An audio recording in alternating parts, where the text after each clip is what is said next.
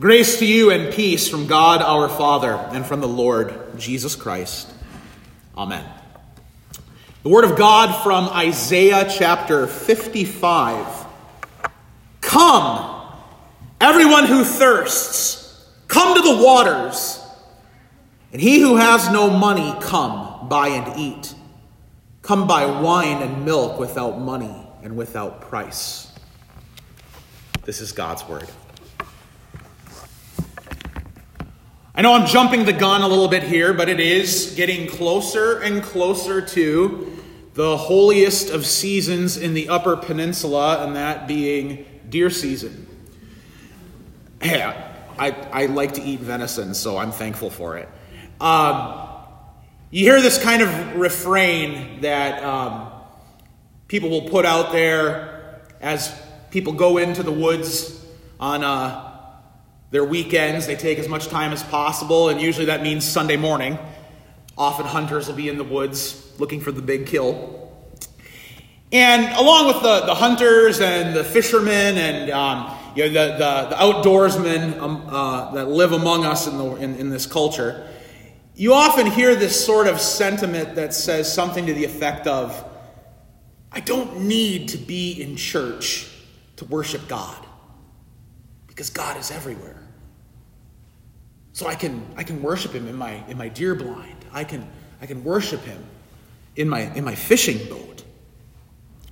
I, uh, I read a little, little blurb on, on Facebook sometime in the past several months, and I tried to track down the source. So I can't credit the person who said it. Um, but they had a really profound response to that mindset that God is everywhere, so we can just worship him anywhere.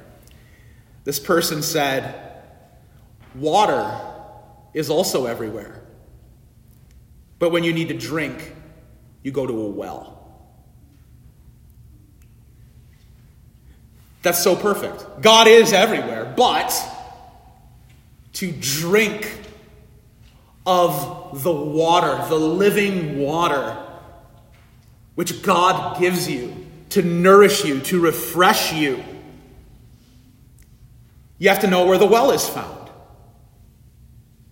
There may be water everywhere around us in our atmosphere, but if we need to drink, there are only certain places that you can go to make that happen. And through the words of the prophet Isaiah, our Lord reminds us today in our Old Testament reading that He is indeed a source of waters for those who thirst, of a source of wine and milk, a source of rich food. He is a God who delights to feed us and nourish us and strengthen us and sustain us in our times of need. Now, in the book of Isaiah, the most famous section of that book is just a couple chapters earlier, in chapters 52 and 53, where the Lord is presented to Israel as the servant who suffers for his people. And sure enough, we read that text from Isaiah 52 and 53 every year on Good Friday. You might not know it off the top of your head, but if I read to you some of it, it might strike a chord. Surely he has borne our griefs and carried our sorrows, yet we esteemed him stricken, smitten by God, and afflicted. Surely many of you know the great Good Friday hymn, Stricken, Smitten, and Afflicted. It comes from those words in Isaiah chapter 53 that the Lord God is the one who suffers as a servant for his people. And he does so by bearing their griefs, carrying their sorrows, their transgressions, their iniquities. You have a God who is such a God who does indeed carry your griefs, your sorrows, your transgressions, your iniquities. But how do you know where to find him? You come to the waters. You come to the feast. You come where God is in the business of feeding and giving drink to his people. I'm as much, after these last couple of weeks of being sick, I'm so mindful of just how hard it is to be the church today and be focused on that. To be mindful of the fact that we have a God who feeds us and nourishes us. And he does so in a place. He does so in a location, at a moment in history. You know, my, my life as a pastor obviously is kind of built around the idea that every Sunday I come and I, I, I preach and I, I deliver the Lord's Supper to people. And two weeks ago this morning, I woke up on Sunday morning I couldn't smell anything. And dawned on me, boy, it's going to be really hard to do that today, isn't it?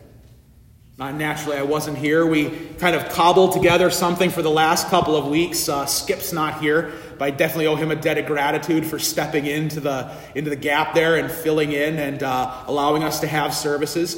But it's hard. It's hard to be the church. I mean, look around us this morning. We're smaller in number than we had been recently. We've got more and more COVID going throughout our town. I know of a number of people in our congregation who either have it or are quarantined because of it. And just the simple idea that we, the people of God, can all come together in one place and be there to receive, to feed, to drink as the Lord would have us do. It's hard. It's hard. But it can't ever stop. It cannot ever stop. Our Lord Jesus in our gospel for today warns us of the danger of ignoring the feast. Now, what feast is Jesus talking about? Is he talking about the feast of heaven? Or is he talking about when people come together like we do on Sunday morning to feast at Holy Communion? Well, I'm here to tell you, you can't divide the two. They're one and the same. Because you see what happens when the people of God come together to feast on the, me- the meal of rich food he gives them in Christ's body and blood. It is literally the opening up of heaven here on earth. It is a heavenly meal.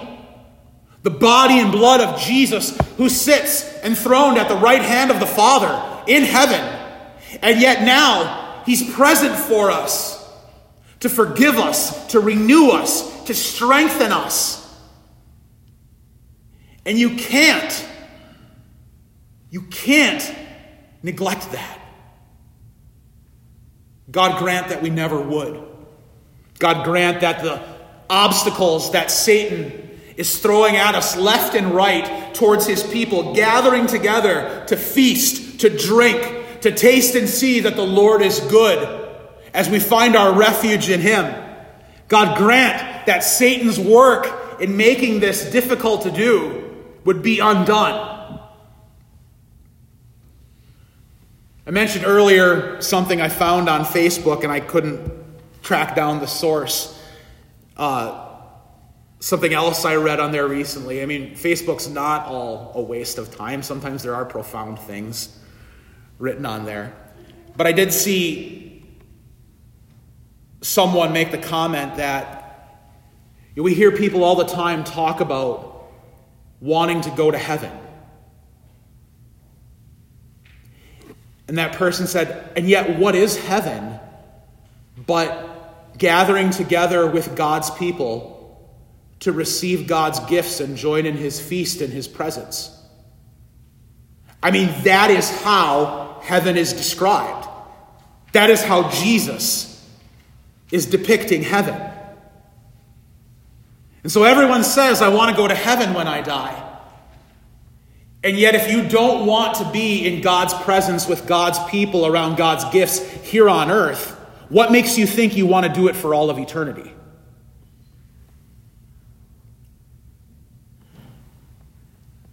Seek the Lord while he may be found. Isaiah writes, Call upon him while he is near. Thanks be to God, our Lord is near us. He is the God who can be found. That suffering servant, Jesus Christ, who died for the sins of the world, did so and then located himself in a place where you can find him, where you can drink of living water, where you can feast on the rich food of eternity. Come, everyone who thirsts, come to the waters. And he who has no money, come, buy and eat. Come buy wine and milk without money and without price. The Lord offers, as he says, water, wine, milk. And he offers it to those who have no money because it's free. You can't buy it. You can't say, I've done enough good works, therefore God is pleased with me, He's going to give me His good gifts. You can't rationalize why you deserve it because you don't. It's free. There is no price on the food of salvation that your God gives you. There is no cost for the water he invites you today to drink. It's beyond our understanding how he can be loving and merciful in this way, but isn't that exactly what he says himself? My thoughts are not your thoughts, neither are your ways my ways, declares the Lord. For as the heavens are higher than the earth, so are my ways higher than your ways, and my thoughts than your thoughts. It is God's pleasure, it is His delight to give you water to drink, to give you food to eat, and to do so without price. He gives it to you, and there's no money of exchange involved. It's free because of his love. Because the Savior suffered and died.